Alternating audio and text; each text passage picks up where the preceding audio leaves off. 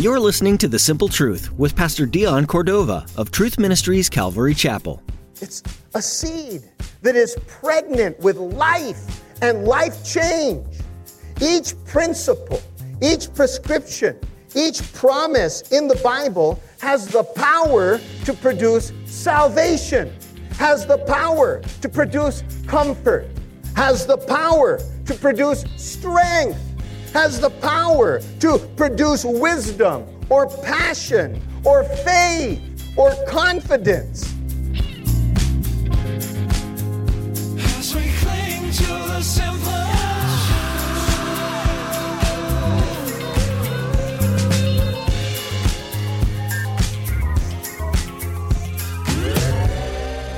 As Christians, it can be easy to fall out of staying steadfast in the Bible. Whether it's the pressures of daily life or focusing too much on the wrong things, when we lose our habit for reading God's Word, oftentimes we lose it for good.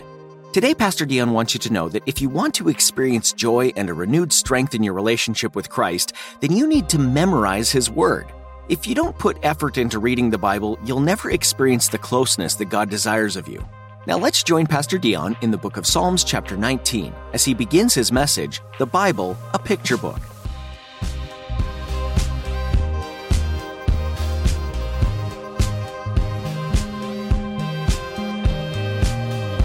So, through the Bible, God reveals Himself, who He is, what He's about.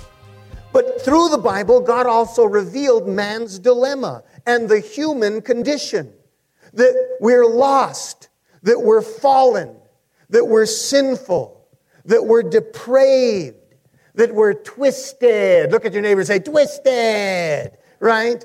And that we're separated from God, that we're without hope. The Bible reveals that is man's condition, his fallen nature. Humpty Dumpty sat on a wall. Humpty Dumpty had a great fall, and all the king's horses and all the king's men couldn't put Humpty Dumpty back together again. That's the human condition. I mean, guys, we are all cracked. We're all jacked. The Bible tells us where we're at. And through the Bible, God also revealed his rescue, salvation through the Messiah, his only son. That's a good place to applause right there, right? Because God not only revealed what our human condition is, but he also revealed the rescue, his son Jesus. The Bible becomes a roadmap to heaven, and it tells us how to be saved. And the Bible is also a guidebook for his for God's followers. It tells us how to live saved. So in the Bible, God disclosed himself, who he is, what he's about. He also disclosed man's condition and the poverty of spirit, in fact, dead in spirit. But he also revealed that there is a salvation through Jesus Christ, and the Bible becomes this roadmap to heaven. And the Bible, for those of us who choose Jesus Christ and choose to follow God, the Bible becomes a guidebook to tell us how to live saved. You see, through the Bible, God reveals his directives, his principles, his prescriptions, and his promises. In fact, the acrostic Bible, B I B L E, also means basic instructions before leaving earth. That's what the Bible's all about. Everybody say it out loud. Basic instructions before leaving earth. The Bible, guys, was the first for dummies reference book written. Its title is Christianity for Dummies. The Bible can turn the simple to sharp and fickle too faithful. In fact, Psalm 19, verse 7 says this about the Bible. It says, The testimony of the Lord is sure. Read that last line with me. Making wise the simple. I'll say it again. The testimony of the Lord is sure, making wise the simple. You see, before we had the message of the Bible, we were simpletons when it comes to spirituality. We were simpletons. When, when it came to sin, salvation, surrender, and service, guys, uh, we were clueless. We were unaware. We were indifferent. We were like that drunk who stumbled across a baptism service that was going on by the river. The pastor noticed him and, and, and said, Hey, mister, you ready to find Jesus? The drunk said, Sure. The pastor pulled him in and, and dunked the fellow under, pulled him up right away, and he looked at the drunk and he said, Have you found Jesus? The drunk said, No, I didn't. The preacher dunks him again, holding him down just a, a little bit longer, brings him back up. How about now? Have you found Jesus? The drunk says, No. The pastor, a little bit perturbed, pulls him down again and holds him down for at least 30 seconds, pulls him back up and says, For God's sake, have you found Jesus? The old drunk, catching his breath and wiping his eyes, says, Are you sure this is where he fell in? Clueless. Everybody said what? Clueless. That's the way we were. Well, God uses His Word, the Bible, to inform, to instruct, to educate, and to inspire us. And what I love about what what I love about this is that God speaks our language. He didn't use binary code or theological terms like soteriology and ecclesiology and pneumology and eschatology and dispensationalism and amillennialism. God didn't do that. Those words aren't even in the Bible. Man is the one who complicates the Word of God. See, God knows that some of us are from that Mexican fraternity called Frito Phi or Frito Fi. Anyway, the brains are frito. He knows that. So he speaks our language. God uses words and pictures that we can relate to through his communique, through the Bible. You see, we think in pictures. So God communicated with word pictures. He communicated with metaphors and similes and sticky statements. He did. See, a picture can be worth a thousand words. Huh? Think about it. We no longer write letters, emails, or even text. We just send emojis, right? Because they say it all, right? So God used word pictures in the Bible to catch our attention, to get his message across. Wolves in sheep's clothing, new wine in old bottles, building a house on the sand. The Lord is my shepherd, a thief in the night. You guys get that? God used used word pictures because he wanted us to get it, to understand it, so that we can live it. God wanted to make his message so simple that a caveman could understand it. Yeah, go ahead and look at your neighbor and tell him God was thinking about you. Just look at him and tell him God was thinking about you. And then just say, Chewbacca. Yeah, I was thinking about you, Chewbacca. God used in, his, in, the, in the Bible a variety of word pictures to describe his word and what it does. So God, in communicating in pictures, used word pictures to describe his word and what it does. So are you ready to be wowed by God? Look at your neighbor and say, ready. In one parable, Jesus, who was God in a bod, likened the word of God to a, and everybody said out loud, a seed. Say it again, a what? A seed.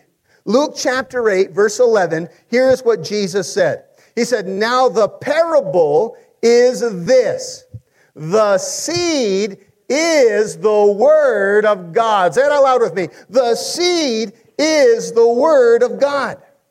In the parable, Jesus explained that the Word of God, like a seed, is pregnant with life and life change. You see, each principle, each prescription, each promise in the Bible is pregnant with life change. See, another Bible verse says it like this Hebrews chapter 4, verse 12. Read it out loud with me. For the word of God is alive and powerful. It's a seed that is pregnant with life and life change. Each principle, each prescription, each promise in the Bible has the power to produce salvation, has the power to produce comfort, has the power to produce strength, has the power to produce wisdom or passion or faith or confidence. If we read it, if we hear it, if we open our minds and our heart to it, the Word of God will take root and it'll erupt into abundant life change. You know what? You'll be comforted. You'll be strengthened. You'll be encouraged. You'll be, I mean, all of those things, strengthened. You'll be every, every one of those. In that parable that Jesus talked about, the Word of God being a seed, Jesus said that this, this Word of God, like a seed, will make us 30, 60, or 100 times a better Christian. Here's the, here's the verse where Jesus says it Mark chapter 4 and verse 20. He said, Those who hear the word and accept it will grow and produce fruit. Sometimes 30 times more, sometimes 60 times more, and sometimes 100 times more. If we're reading the Word of God, if we're hearing the Word of God, if we're practicing the Word of God, we're growing. The key to Christian growth is the Word of God. So no wonder the Apostle Paul urged us like this when he said, read it out loud with me, let the word of Christ dwell in you richly. You can understand why he'd make that statement, right? If what it will do is produce in our life life and life change. So, God said his word was like a seed. How many of you get it? Yeah? All right. Here's another thing God said his word was like. He said it's like a, and everybody said out loud, a what? A mirror. Say it again. What? A mirror. This is James chapter 1, starting with verse 22. But don't just listen to God's word. You must do what it says. Otherwise, you are only fooling yourselves.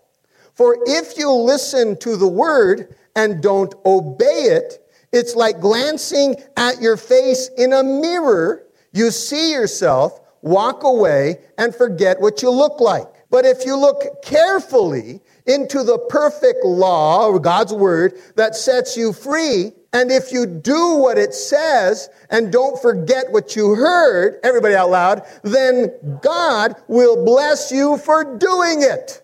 That sounds cool, right? Mirror, mirror on the wall, Who's the fairest of them all? Mirrors don't lie. Look at your neighbor and say that. Mirrors don't lie. You see, the same way a mirror reveals our outside, God's word reveals our inside, our motives, our attitudes, our thoughts, our inner gangster. Charlie, go ahead and say it out loud. Charlie, right? Some people are bothered by the scriptures that they don't understand. But the ones that bother me are the ones that I do understand. Whenever we take time to gaze into or to listen intently to God's word, like a mirror, it will reveal our current condition.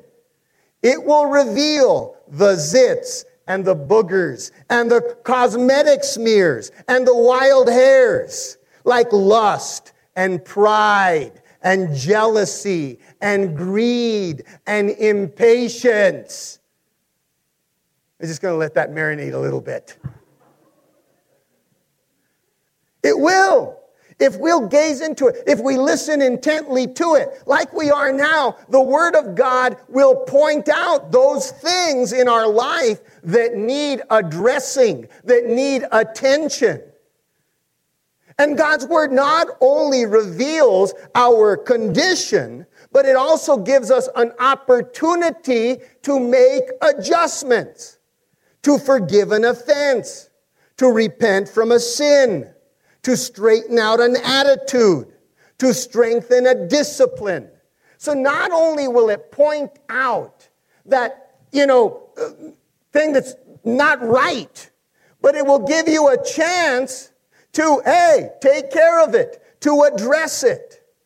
God's word will help clean us up. I'm going to say it again. God's word will help clean us up. In fact, listen to one of the prayers that Jesus prayed over us before he left the earth. John 17, verse 17. Jesus prayed, Heavenly Father, make them pure and holy through teaching them your words of truth. Did you catch it? Make them pure and holy through teaching them your words of truth. The verse back in James said that if we glance instead of gaze into God's word, we will stay a mess. James, in that passage, in so many words, said, Objects in the mirror are dumber than they appear. Huh? But if we listen and practice what God's word says, we will be blessed. Capiche? Capiche? You can say, just say kaposh. Got it. Now, one word picture God used for his word was a seed. Another was a mirror. And yet another word picture God used to describe his word is this. Everybody say it out loud. A what? A scalpel. Say it again. A what? A scalpel. Hebrews chapter 4 and verse 12 says, For whatever God says to us is full of living power. It is sharper than the sharpest blade, cutting swift and deep into our innermost thoughts and desires with all their parts, exposing us for what we really are.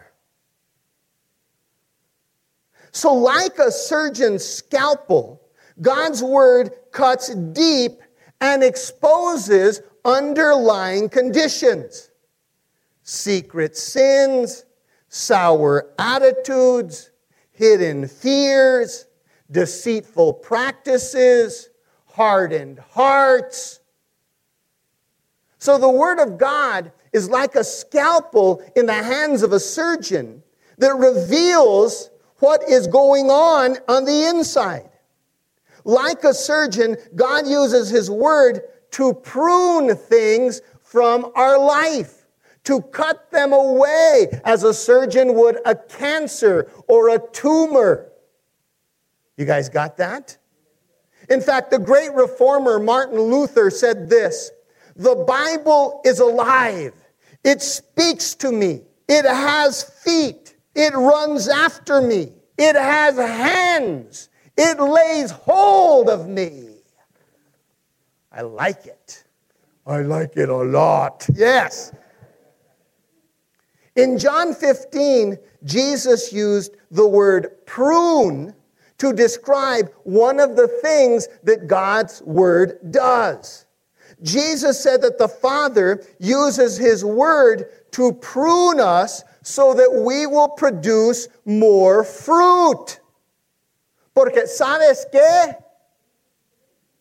Lingering sin, negative attitudes, and behaviors will impede health and fruitfulness and faithfulness. Would you like for me to say that again? I think I will, even if it hurt a little.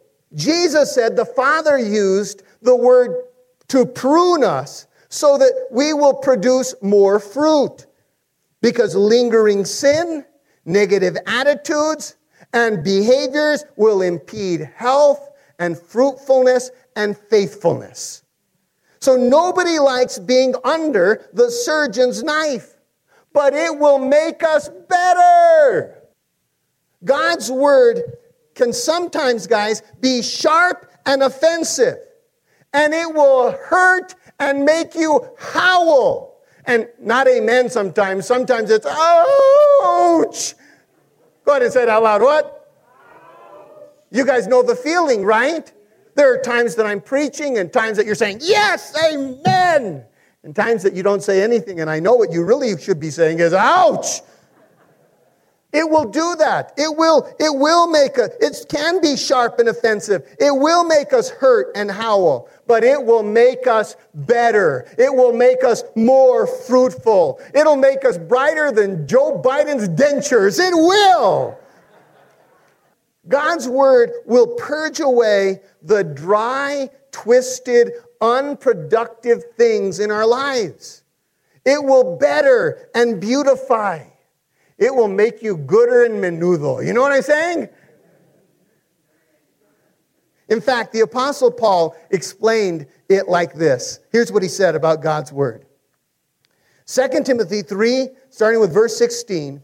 The whole Bible was given to us by inspiration from God and is useful to teach us what is true and to make us realize what is wrong in our lives. It straightens us out and helps us do what is right. It is God's way of making us well prepared at every point, fully equipped to do good to everyone. And that's a good place to applause right there. God's word is amazing.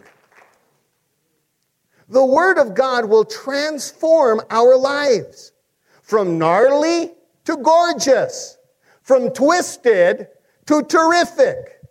In, fa- in fact, one Puritan preacher said, He that has the Holy Spirit in his heart and the scripture in his hand has all that he needs. Yeah. So, the word pictures that God used to describe his word was a seed, was a mirror, was a scalpel. And now there's another one. He says it's like a, everybody said out loud, a sword. Say it again. A what? A sword, a combat weapon.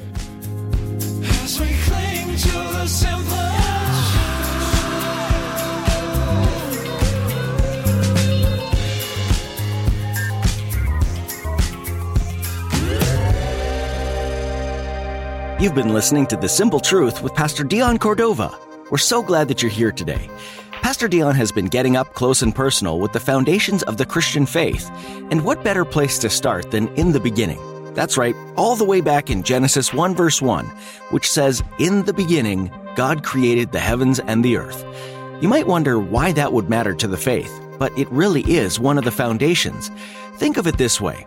The one who has the power to create galaxies out of nothing has the power to move in your life and circumstances. When you know that it was God who made it all, you can know that it's still God who's in control of it all. No matter how out of control the world might feel, you have this foundation to stand on.